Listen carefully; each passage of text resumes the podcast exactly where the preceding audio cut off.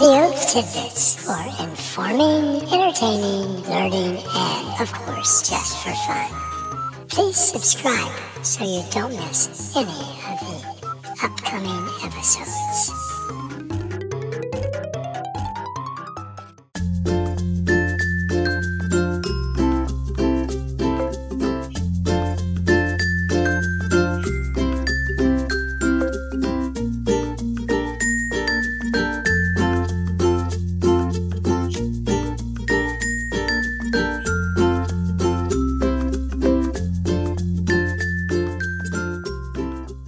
Scene 1. Were I to tell you that our protagonist in the tale I'm about to tell you is tall, dark, and handsome, you might ding me for falling back on worn out cliches but we would likely get past my literary laziness. If instead I described the leading character as short, fat, and ugly, you would probably hesitate long enough to wonder if you are interested in what happens. But if I were to tell you that short, fat, and ugly actually describes the villain in the tale, all would be well. Were I to tell you that our protagonist in the tale I'm about to tell you has extraordinary personal skills, unique talents, and access to exceptional resources, not only would you likely express no surprise, you would have been surprised if having at least one of the three, extraordinary personal skills, unique talents, or access to exceptional resources, was not the case. That's just what's expected for any self-respecting protagonist. The villain in our tale may also have extraordinary personal skills, unique talents, and access to exceptional resources but has to use them to indiscriminately pursue illegal, immoral or evil ends. The villain has to play bad guy to our protagonist good guy. Were I to tell you that our protagonist in the tale I'm about to tell you is brilliant, clever, and willing to skirt the rules to thwart the villain, I suspect you would be all in, ready to cheer and be amazed. It's not a problem if the villain is also brilliant and clever but skirting the rules has a quite different flavor. Where our protagonist's rule skirting can only serve to thwart the villain and close associates, all rules are off for the villain. Causing harm indiscriminately to whomever gets in the way is business as usual for villains. Even so, in the end the villain is not quite as brilliant and clever as our protagonist and indiscriminate rule skirting turns out to be the key to the villain's downfall. In the tale I'm about to tell you, the protagonist is not tall, dark, and handsome, does not have extraordinary personal skills, unique talents, and access to exceptional resources, and is certainly not brilliant, clever, and willing to skirt the rules to thwart the villain. I share this with you up front with a good measure of concern and apprehension. What will you do as soon as you find out that our protagonist fits none of your preconceptions of the protagonist in any tale you know of or have ever imagined? Even worse, what will you do when you discover that this tale has no villain, with or without brilliance, cleverness, or dastardly rule-skirting proclivities? I worry but know that there is not much else for me to do but to take a deep breath and trust that you will hang in there with me. Scene 2. I might as well get this out of the way right now. Our protagonist has a name so continuing to say our protagonist is not necessary. His name is Bert. I know, any of us could have come up with a better name for the protagonist of most any tale but Bert it is. As I have taught myself to say when things don't go like I might have preferred, it is what it is. So Bert it is and Bert it shall stay. Bert is neither tall nor short. He is what they call about average. He is not particularly handsome or ugly either, although his mother still calls him her handsome boy. Go figure. Mothers do that sort of thing. He is also neither especially brilliant nor clever. Again, when I think of Bert, average comes to mind. When you get down to it, he is pretty much like the rest of us, somewhere in between. The same so-so works for Bert as works for me and perhaps for you. Bert is not old but is not young either. He is in that comfortable time between being too young to be taken seriously yet or too old to be taken seriously anymore. He has reconciled with his more or less unremarkable skills and talents and is really okay with just being Bert. When he was young, he fit in fine with others his age, sharing the same frustrations, the same challenges and the same fantasies. That hasn't changed much over the years. He still has his frustrations, his challenges and his fantasies. The main change has come with new fantasies. Visions of being a superhero with amazing powers of some ilk have transitioned to not being in the middle anymore. Bert daydreams of being the best, the most successful, the winner in whatever game he envisions for himself. Scene 3. No, it wasn't a dark and stormy night or even a bright and sunny day in the spring. It was just another run-of-the-mill cloudy day in the city, not too hot, not too cold, not much of anything worth noting.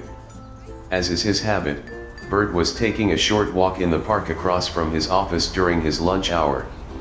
He had brought a sandwich of some sort from home and was eating it as he walked. He finished the sandwich and stopped to toss the wax paper wrapper in a trash bin. An older gentleman was sitting on the bench beside the trash bin as Bert stood there, trying to decide if he wanted to walk some more or just return to his rather boring office. The older gentleman was in that group who have gotten too old to be taken seriously anymore but good manners prompted Bert to nod and comment on the cloudy day. The older gentleman smiled and said, Yes, it is definitely another one of those cloudy days in the city. If you are not in a hurry, perhaps you would like to sit and chat a while. It might make this cloudy day seem a little less cloudy. If we had time, I would catch you up on the older gentleman. You might want to know that he used to be a professor at the university and wrote 11 books back when he was not too old to be taken seriously anymore. He has three children but they are all too busy to come around much these days.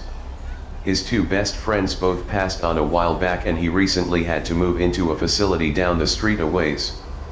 There is a lot more to tell but you know how it goes, we don't have time to pursue getting to know him better. More to be polite than from any real interest, Bert said. Sure, I can sit for a bit. I have to get back to my office pretty soon but I can chat for a few minutes. He put it that way so he would have a ready excuse to leave when the chat got too tedious, which he knew it would fairly quickly. The gentleman was obviously getting too old to be taken seriously and he for sure wasn't going to say anything useful to Bert. It was just a nice thing to do for the old man. Scene 4. As Bert was sitting down and getting comfortable, the older gentleman said, Thank you for joining me for the brief time you can spare. Please excuse me for not taking us through the usual social ritual of hello and how are you doing today but I know our time together is very limited. Let me get directly to the point I hope to explore with you. Please tell me about your superpower. I was watching you walk this way and could tell that you have an important superpower and was eager to hear all about it. As you might expect, Bert was taken aback. He stammered some as he said, Who, me? What superpower? I sure don't have a superpower. Pardon me, but that is a really odd question. I don't have any idea what gave you the notion that I have a superpower, but far from it. I'm just an average guy with zero superpowers. At my age, I'm not sure I even want a superpower anymore. I fantasized about that as a child, but then I came up close and personal with the real world. There are no superpowers to be had in the world where I live. The older gentleman smiled as he said, I thought you might not know about your superpower. Many people don't. That's why I was eager to spend a few minutes with you. I thought I could at least let you know that you are a person who definitely has a superpower. I thought I would take the chance that you would like knowing that you have always had a superpower and can be very proud of it. It's yours and no one can take it away from you. It's there for you to use anytime you believe that the situation calls for your special superpower. Bert resisted the temptation to say something rude. Instead, he said, Okay, you've got me curious. Just what do you think my superpower is? The older gentleman turned thoughtful as he said, I don't know what your superpower is. I haven't seen you use it yet. In fact, I don't think you use it much anymore. It's still there for you but seems to be suffering from disuse.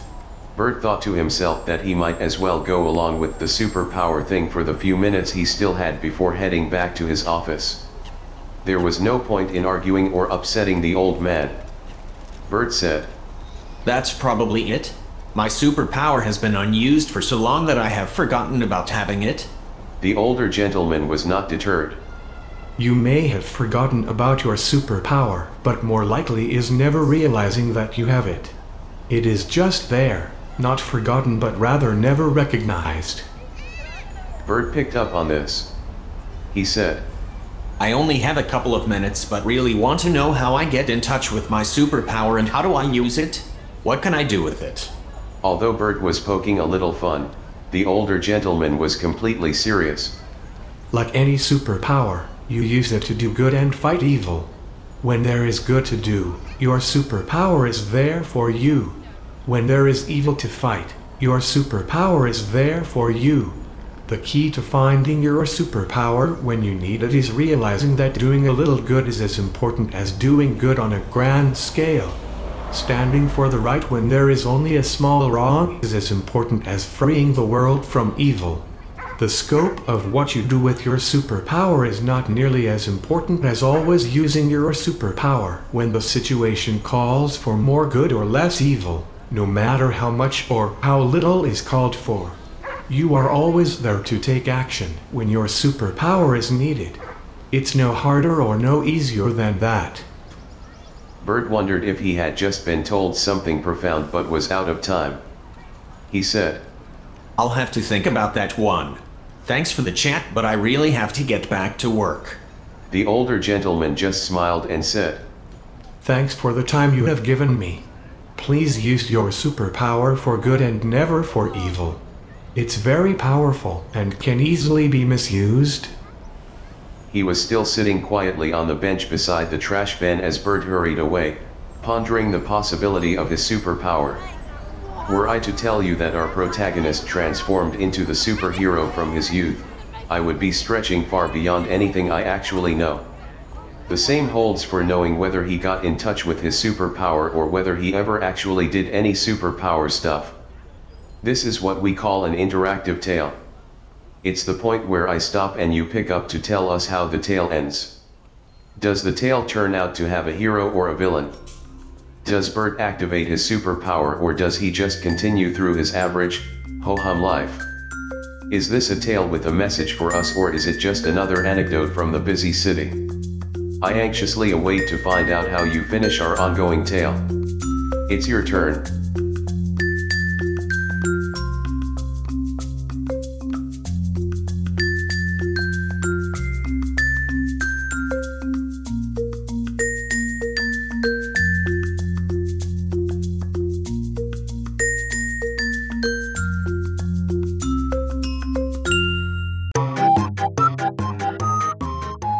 Audio tidbits for informing, entertaining, learning, and of course, just for fun. Please subscribe so you don't miss any